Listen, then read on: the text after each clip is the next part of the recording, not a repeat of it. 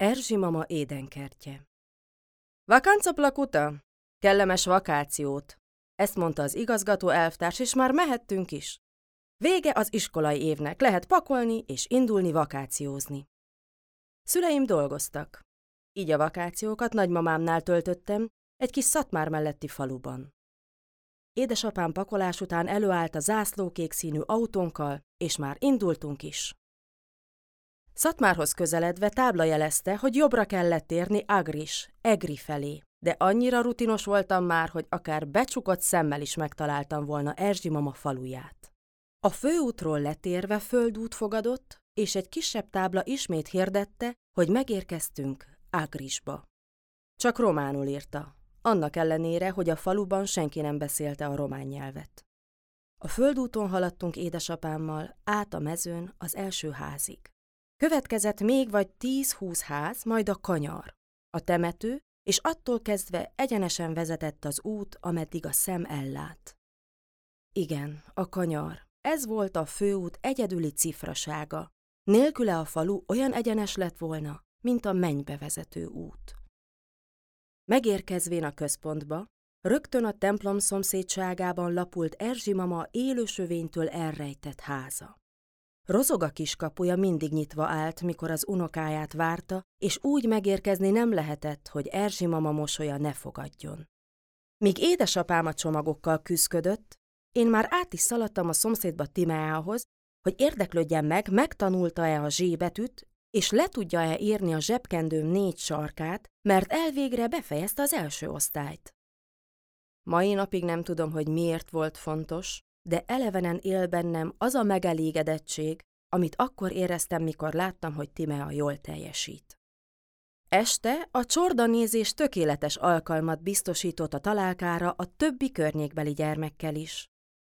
Egriben a csordajárás, a déli harangozás és az ötórai busz adták meg a falu pulzusát. Ezek nélkül az ember akár azt is hihette volna, hogy az időtlenség dimenziójába érkezett.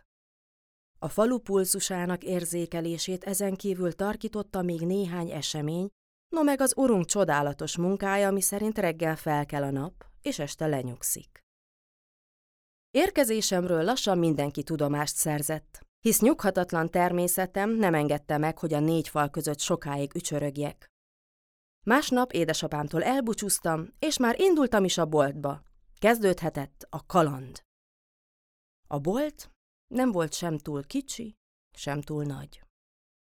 A bejárata pont középen volt, és jobb kész felől az élelmiszer részleg tátongott, sok-sok üres polccal, bal felől pedig a háztartási részleg húzódott meg. Az élelmiszer részlegen nagy tolongás nem volt. Időnként, mikor fél literes üvegekkel jelentek meg az emberek, lehetett tudni, hogy osszák a fejadagot. Fejadag osztásakor a raktár nagy fémhordójából megtöltötték a félliteres üvegeket olajjal, és ilyenkor került elő még valahonnan kicsit cukor, meg liszt is. Amit mindig lehetett kapni a boltban, az a só, makaróni, konzervek, no meg a süvegcukorka volt. Az élelmiszer részleg olyan volt, amilyen, de a háztartási szárny az valami fantasztikus volt. A bolt bal felében hosszú perceket el lehetett bámészkodni. Ritka, összenemillő színű és mintázatú törölközők garmadával álltak a polcokon. Volt ott sok színű szőnyegporoló, gombok, és amit legjobban szerettem, az órák voltak. Az ébresztő órák sorba voltak állítva. Az elsőn egy kakas verte a másodperc ritmusára a bal lábával a taktust. A második órán egy macska a farkát ritmusra lengette, és a harmadikon egy kutya bólogatott. Bolti látogatásom végeztével megcsodáltam a kultúr otthont, majd a járdán igyekeztem hazafelé. A falu járdája is megérdemel néhány szót. Betonlapokból kirakott járda díszítette Egri főutcáját. Ez volt a falu egyedüli kiépített infrastruktúrája. A nagy betonlapokon prímán lehetett szögdécselni, és ha mások érdeklődését nem is kötötte le, én biztos figyelmet szenteltem neki. Főleg a mozgó járdalapok emelték szórakozásom színvonalát. Erzsi mama házatája egy mesevilág volt. A hátsó udvar végében húzódott meg az istáló. Az istáló egyik helyisége tele volt limlommal. Volt benne jászol is, meg teljes kanna, ebből gondolom, hogy régebben állatok otthonául szolgált. Az istáló másik helyisége üres volt, és Erzsi mama megengedte, hogy mi gyerekek oda beköltözzünk. A hátsó udvaron volt még egy kút, mellette itatóvájú, mely ha szűkös volt is, de betöltötte nyáron a medence szerepét. Édesapám a kút melletti fára hintát szerelt, de ez nem terhelte a család költségvetését, hisz az istálló lomos részéből két tehénláncot szerelt a fára, és közé egy deszkadarabot illesztett. A hátsó udvaron a tyúkketrec volt a minden. Erzsi mama mindig figyelmeztetett, hogy nehogy belebújjak a tyúkolba, mert tyúktetves leszek. Nem mondanám, hogy kimondottan szófogadatlan voltam, de a ketrec látogatást mégsem tudtam kihagyni. És azóta sem bánom, hisz ott olyan szép piros színű bogarakkal kötöttem ismerettséget, amilyeneket máshol nem találtam. Amúgy minden tyúkot nevén szólítottam, és órákat töltöttem el azzal, hogy torna sorba állítsam őket. Jancsi kakasra haragudtam csak meg egyszer nagyon, mert megcsípett.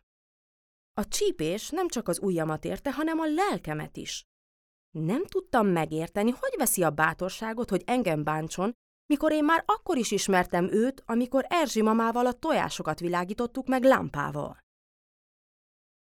Az első udvart két óriási akácfa díszítette, melynek termésével a körmünket festettük. Hosszú időn keresztül megvoltam győződve arról, hogy mi szegények vagyunk. Nem volt előszobánk, mint másoknak, se tévénk, se hűtőszekrényünk nem volt. A konyhai márványmunkalapot a tornácra felszegezett két léc pótolta. Erzsi mama itt pucolt meg mindent. De semmit nem változtatott az általa készített ételek finom ízén, és a fejemből a szegénység gondolatát is hamar kiűzte. Lehet, hogy sok mindenünk hiányzott, de jókedvünk és barátunk rengeteg volt. Senki úgy el nem ment a házunk előtt, hogy benetérjen hozzánk megszusszanni. Az esős napok okoztak némi gondot, ugyanis Erzsi mama házának sok ablaka volt, minden szobán kettő, mégis látni nem lehetett. A ház előtt virágos kert terpeszkedett, melyben a virágok maratont futottak. Akárhányszor kinéztem, csak azt tudtam megállapítani, hogy a gyöngyvirága vesztes. Az orgona a második helyezett a növekedésben, és a török pipa győzelemre tör, hisz sikerült befussa még az orgonát is. Ha ez mind nem lett volna még elég, akkor ott volt még a virágversenypálya előtt az élősövénybozótos is, ami az utca életét teljesen eltakarta. Esős napokon maradt a tornácon a fateknőbe való beköltözés a babákkal, vagy a szobában való játszás. A szobában a nagy tükör alatt volt egy fiók, amit magaménak vallottam. A fiókban mindenféle kincs felelhető volt, mint összegubancolódott cérna, gomb, kövek, és írtó nagy szerencse kísérte azt a napomat, amikor ki tudtam a fiókot úgy húzni, hogy egy-két egér ne ugorjon ki belőle. Azóta is félek a kis szürke állatok minden példányától, legyen az élő vagy halott. A földet vinilin borította Erzsi mamánál. Mintájára most is emlékszem. A vinilin rongyból készült szőnyeggel volt leterítve, és azon felül a kompozíció tisztaságát átlátszó nájlon védte. Jól lehetett csúszkálni rajta. Szerintem az egerek is élvezték, mert halva a lábnyomaik kopogását biztos vagyok benne, hogy tíz körrel legalább többet futottak minden éjjel nálunk, mint másoknál. Erzsi mama konyhájának ékessége a poharas szekrény volt. Üveg helyett a pohártartó szekrény vitrínje ritka szép zöld színű szúnyoghálóval volt bélelve.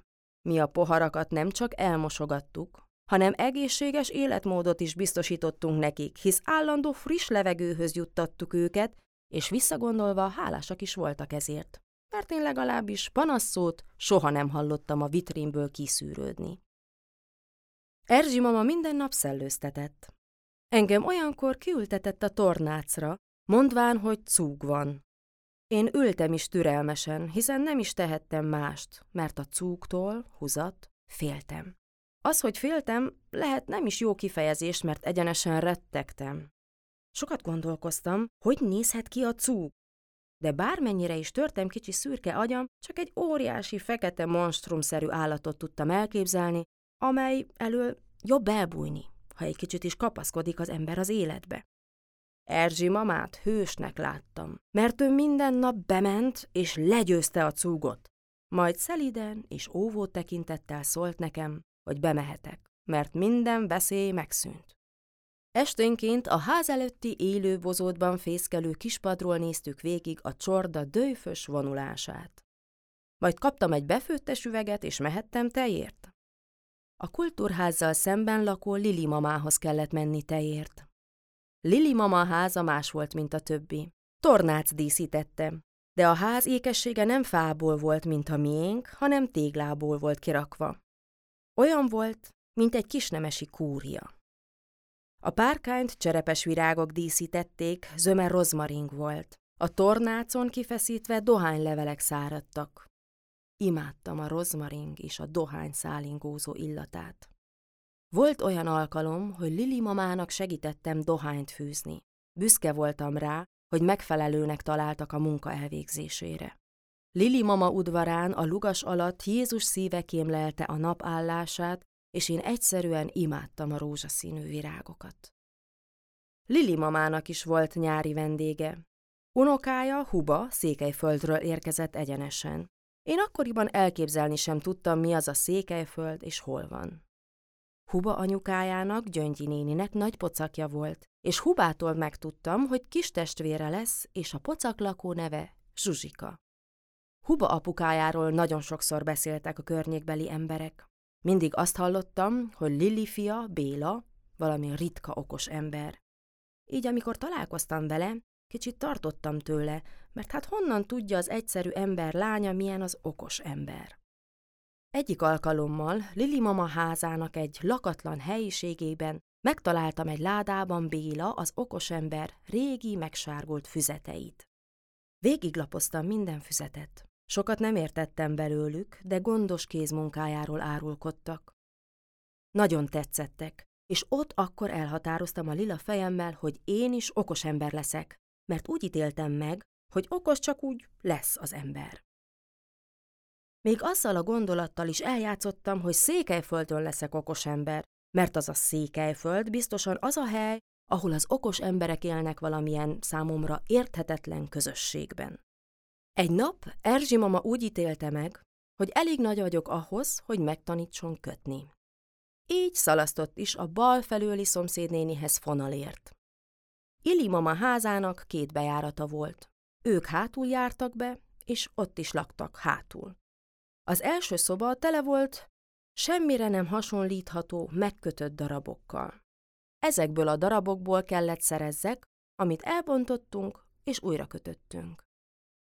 Illimamának is voltak nyári lakói. Levente, Tamás és Andrea Szatmáról érkeztek. A fiúk nálamnál néhány évvel idősebbek voltak, így apró kislány szívem kettőt dobbant egy helyet, mikor megérkeztek. Kis cicára vágytam, és ha jól emlékszem, Levente volt az, aki a két házat elválasztó kerítésnél arról beszélt nekem, hogy a cicák is tojásból kelnek ki, mint a csibék. Így napokon keresztül macska tojást kerestem a környéken. Azt nem tudnám megmondani, hogy az eset városi butaságunkra utalte, vagy csupán élvezte, hogy minden szavát ittam és hitelt adtam neki. Sőt, még kutattam is a tojás után, de mindez nem is fontos.